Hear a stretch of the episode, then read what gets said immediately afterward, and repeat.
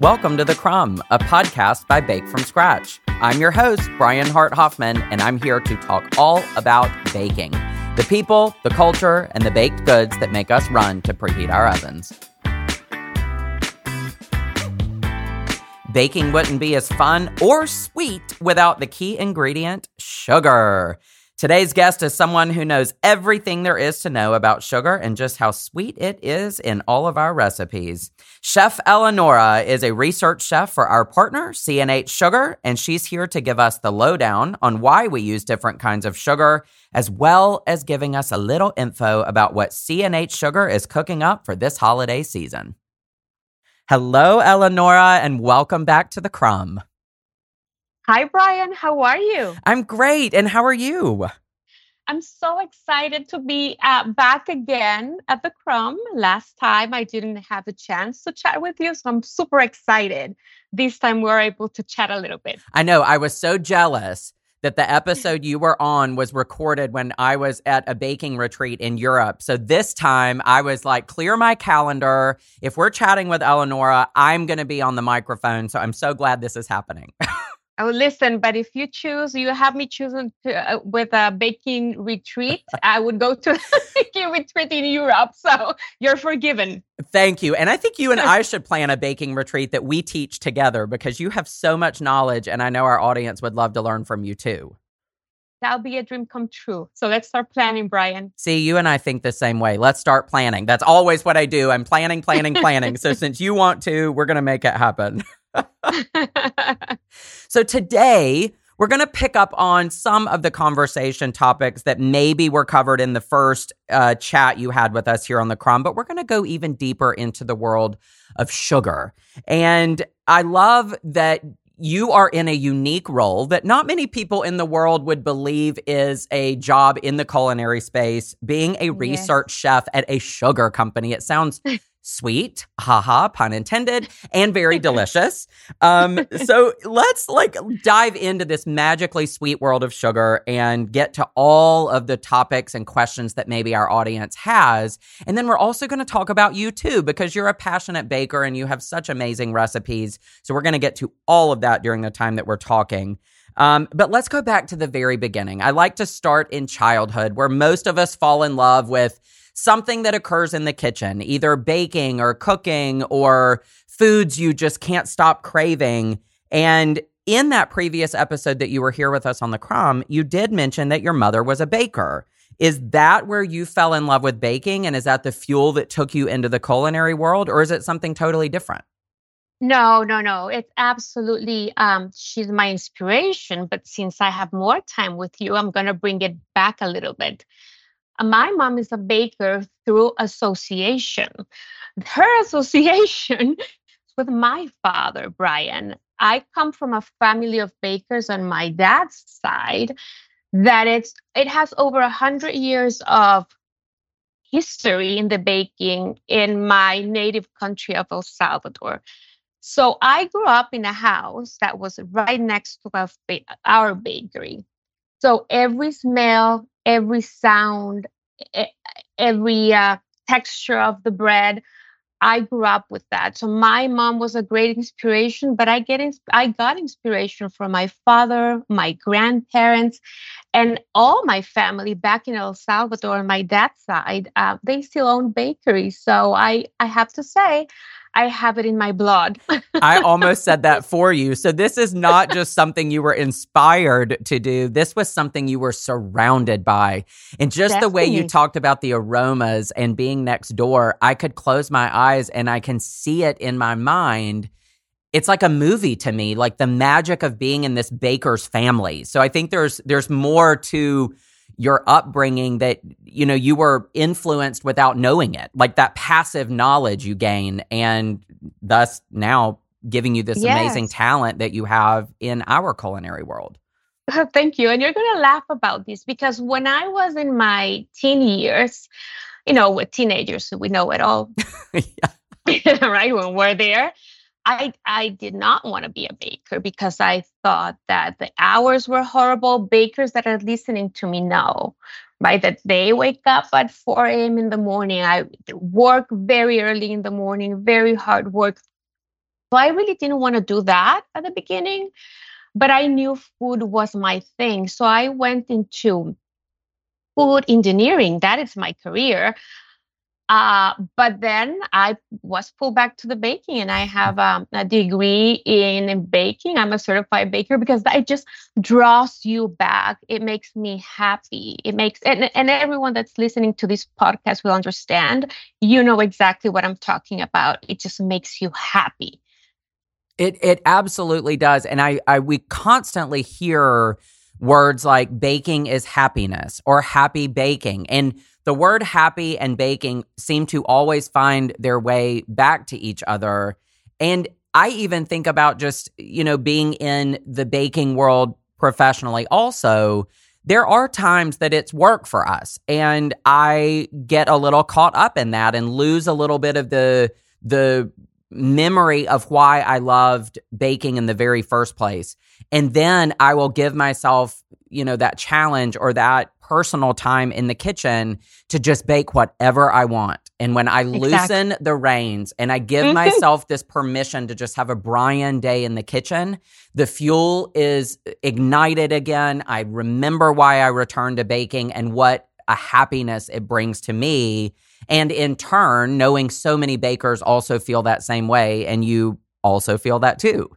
Exactly the same. And and I talk to people that are uh, beginners and I think I mentioned this on my last post, podcast with you. I said, just try. Sometimes people want to reach this perfection, and I know our images are beautiful. You know, we see your magazine and we're so inspired. But to me, is that trial and error for beginners? I want to encourage them yep. to give it a try. Try it. Start with a cookie that they're more forgiving than a cake or a brownie, and that just that um, working with your hands, that working with your hands brings a lot to your soul. Absolutely. And I also, jumping off of what you were saying, so many times in baking, we also hear from people say that say, I can't bake or I've tried and I can't.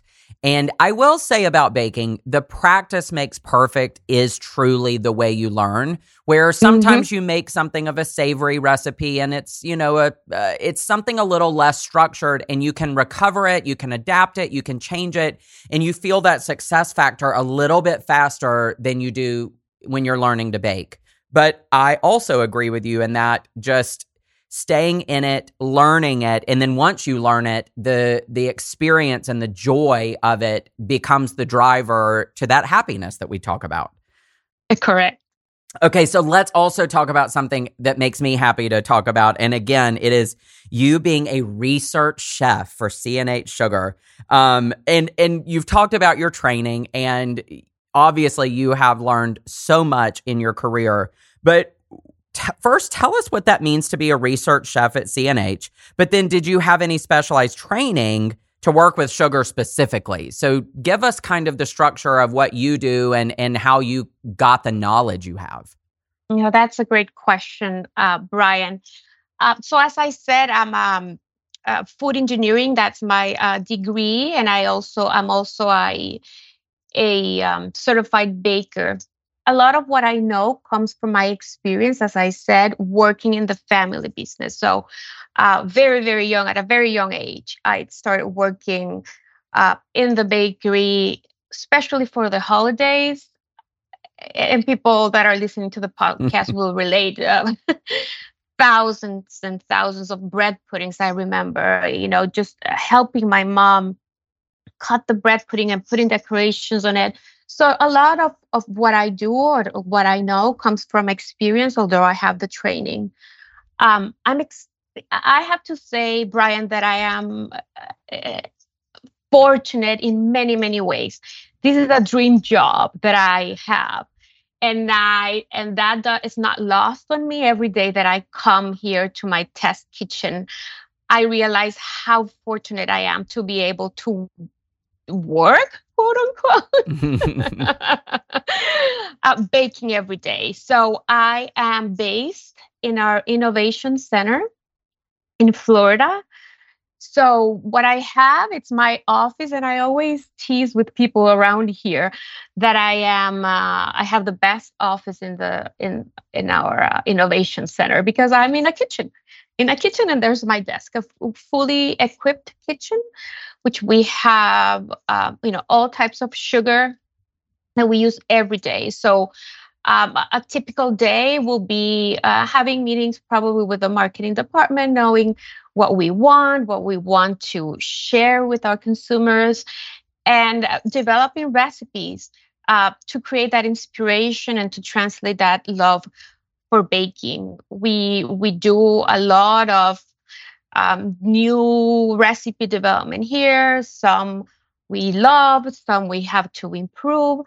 So it's a lot of baking a lot of meeting with you know inter um, cross-functional teams inside and outside the company which is my favorite uh, thing to do when i have relationships like like with you bake from scratch and your team um, and other people that are in our industry that's uh, probably my favorite thing to do I, I I love the collaboration also. It's funny, you and I share a lot of the exact same thoughts about our like you said quote jobs because I believe in that walking into a kitchen, sitting here today on a podcast talking with you about baking and food and sugar and things that make us smile. It really doesn't feel like work.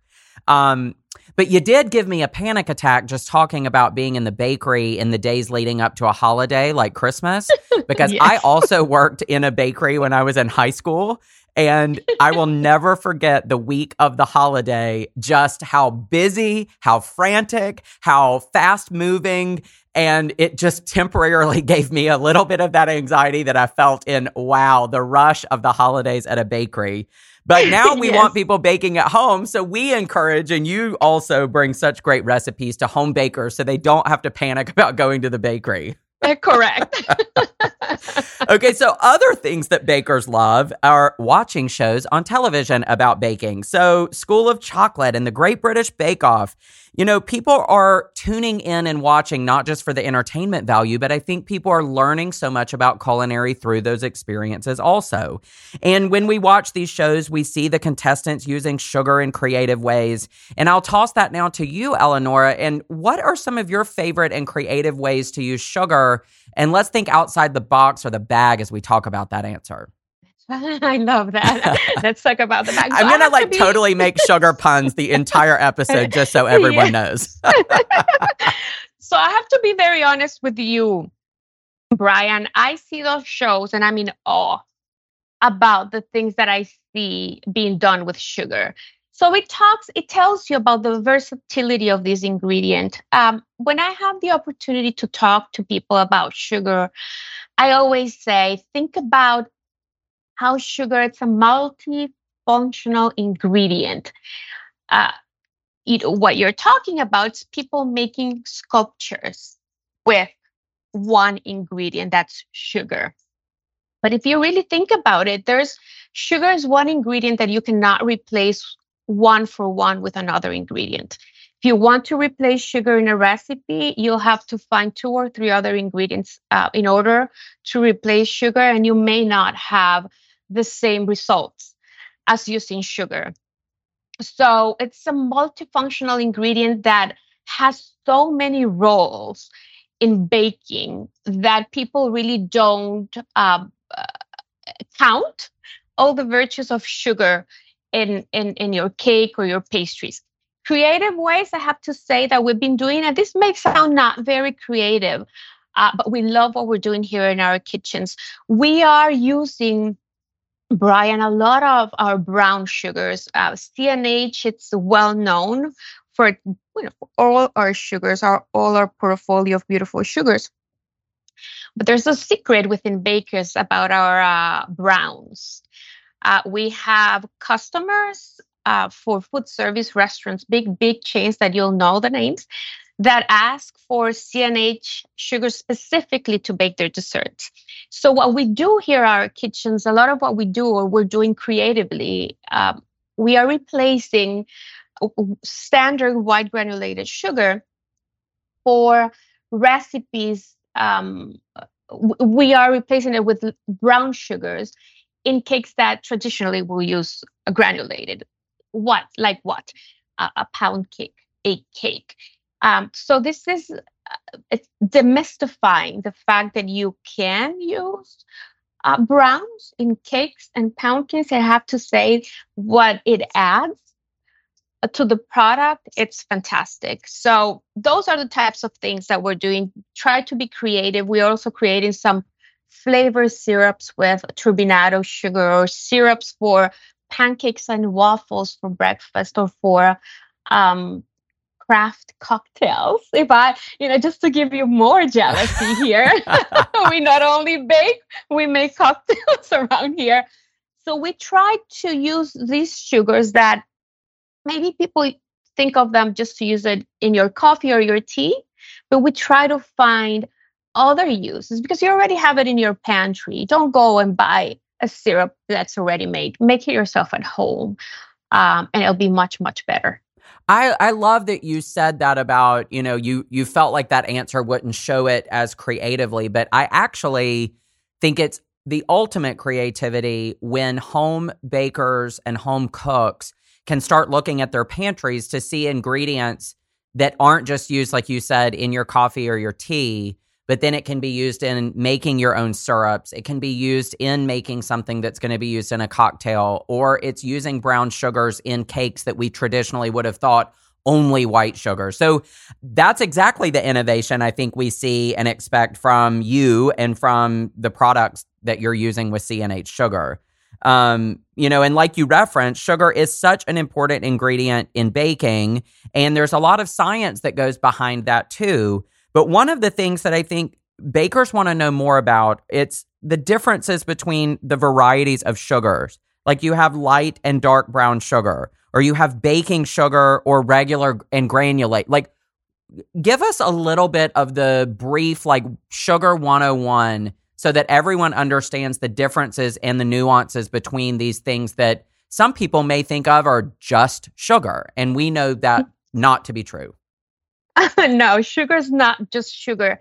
If you stop, Brian, and think when you use sugar, you're changing uh, many attributes in, in, your food, right? You're changing um, the physical properties, you're changing microbiological properties, and many, many things change when you use sugar as an ingredient. Um, so, sugar is not just sugar.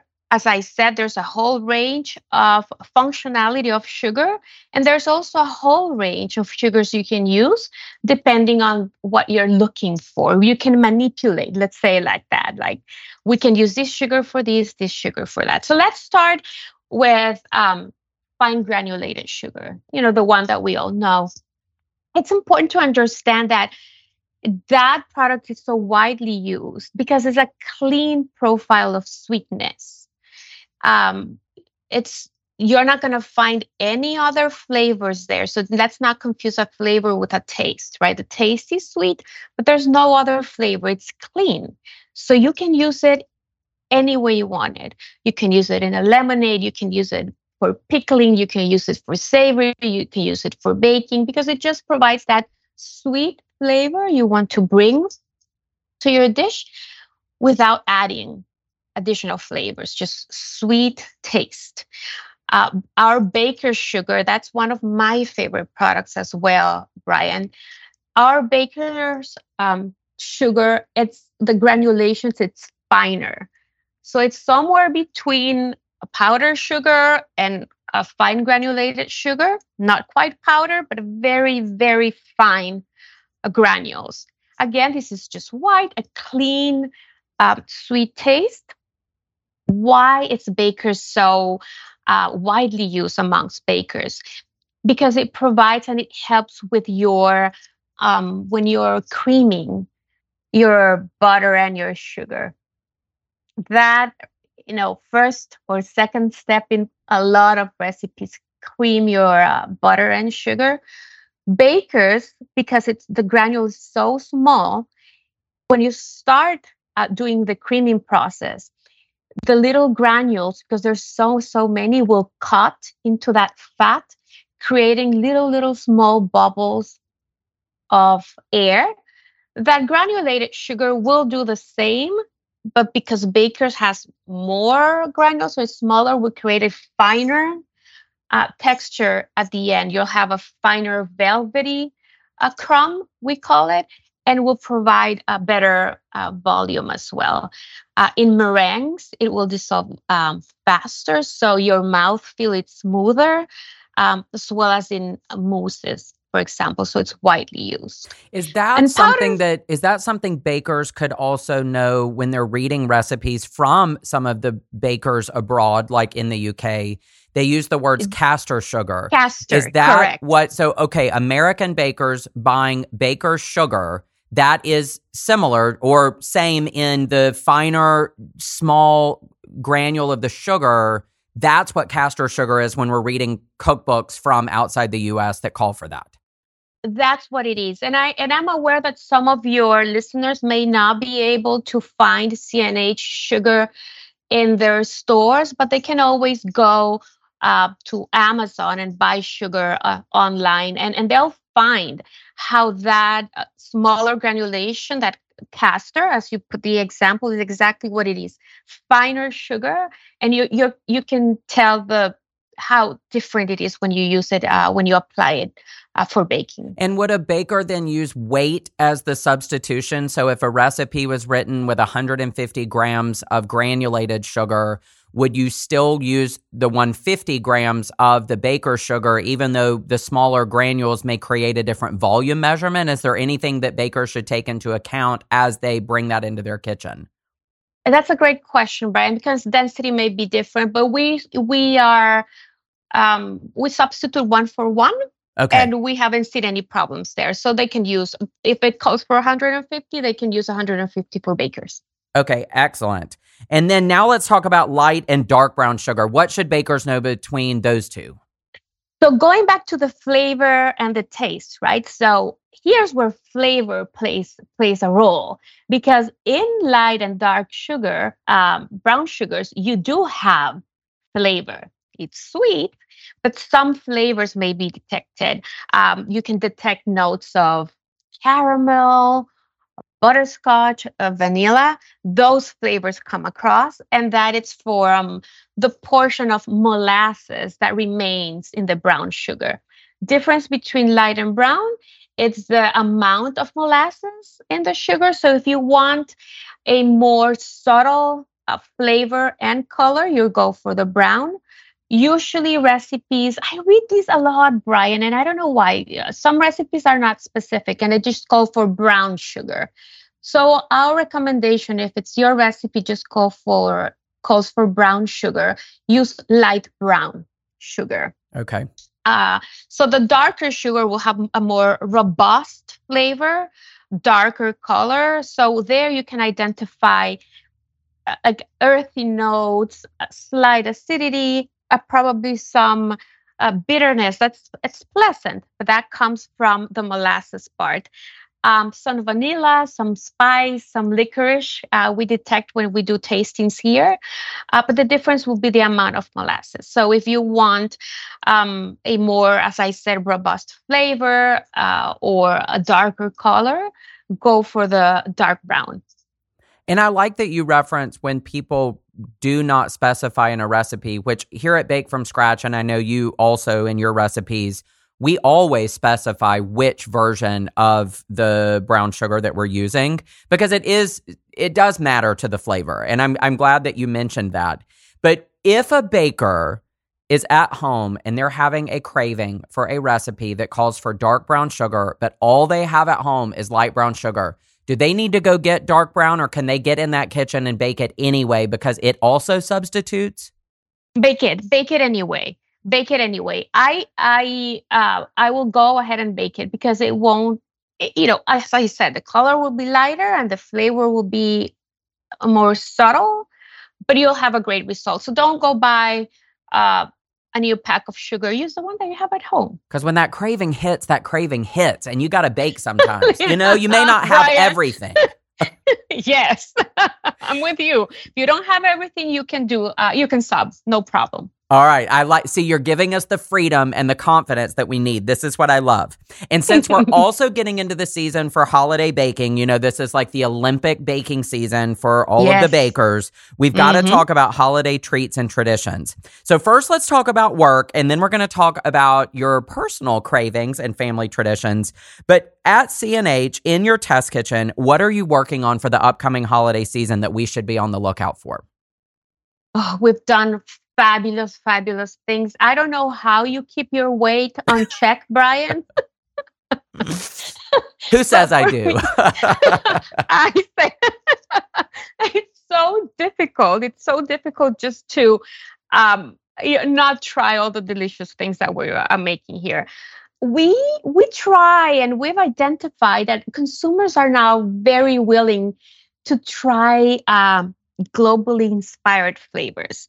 So this holiday, we have a, an array of beautiful recipes. Some are um, with flavors like globally inspired. For example, we have a very beautiful horchata cake. Yum. you know, very creative, delicious, and it's delicious and it looks fabulous. Also, you know, the traditional pumpkin. Uh, Thanksgiving's coming up. So we have a, and this is one of my favorite recipes because it's super simple. This is one recipe anyone can make, Brian. Uh, it's a pumpkin bread pudding. That sounds amazing to me. it's, it's delicious. The color is beautiful. The smell when you're baking that at your home, it just it, it, it's holiday smell. Uh, and it's an easy, easy recipe for people that are beginners and are not quite there. Uh, this is a fantastic recipe. We've also worked on a choco flan. Do you know what that is? I or do. they call it an impossible uh, cake. I, I have a also. recipe for a choco flan in a Bundt cake. So I'm glad you're also thinking about choco flan. I love it. I love chocolate flan. So this is a creative way that we used um, sugar and choco flan. Uh, I love the caramel of flan. And sometimes in some recipes, the ratio of flan to caramel is not quite there. And, and I don't like that because I like my caramel. so in this recipe, you'll find you will find a recipe for additional caramel. So what what we do is that we melt the sugar and, and if you see recipes for caramel, it's a huge warning there. Do not touch the caramel. Wah, wah, wah. Don't touch the caramel. well, you know exactly right. I know. Don't exactly. even breathe. Yes. Don't even breathe next to your caramel.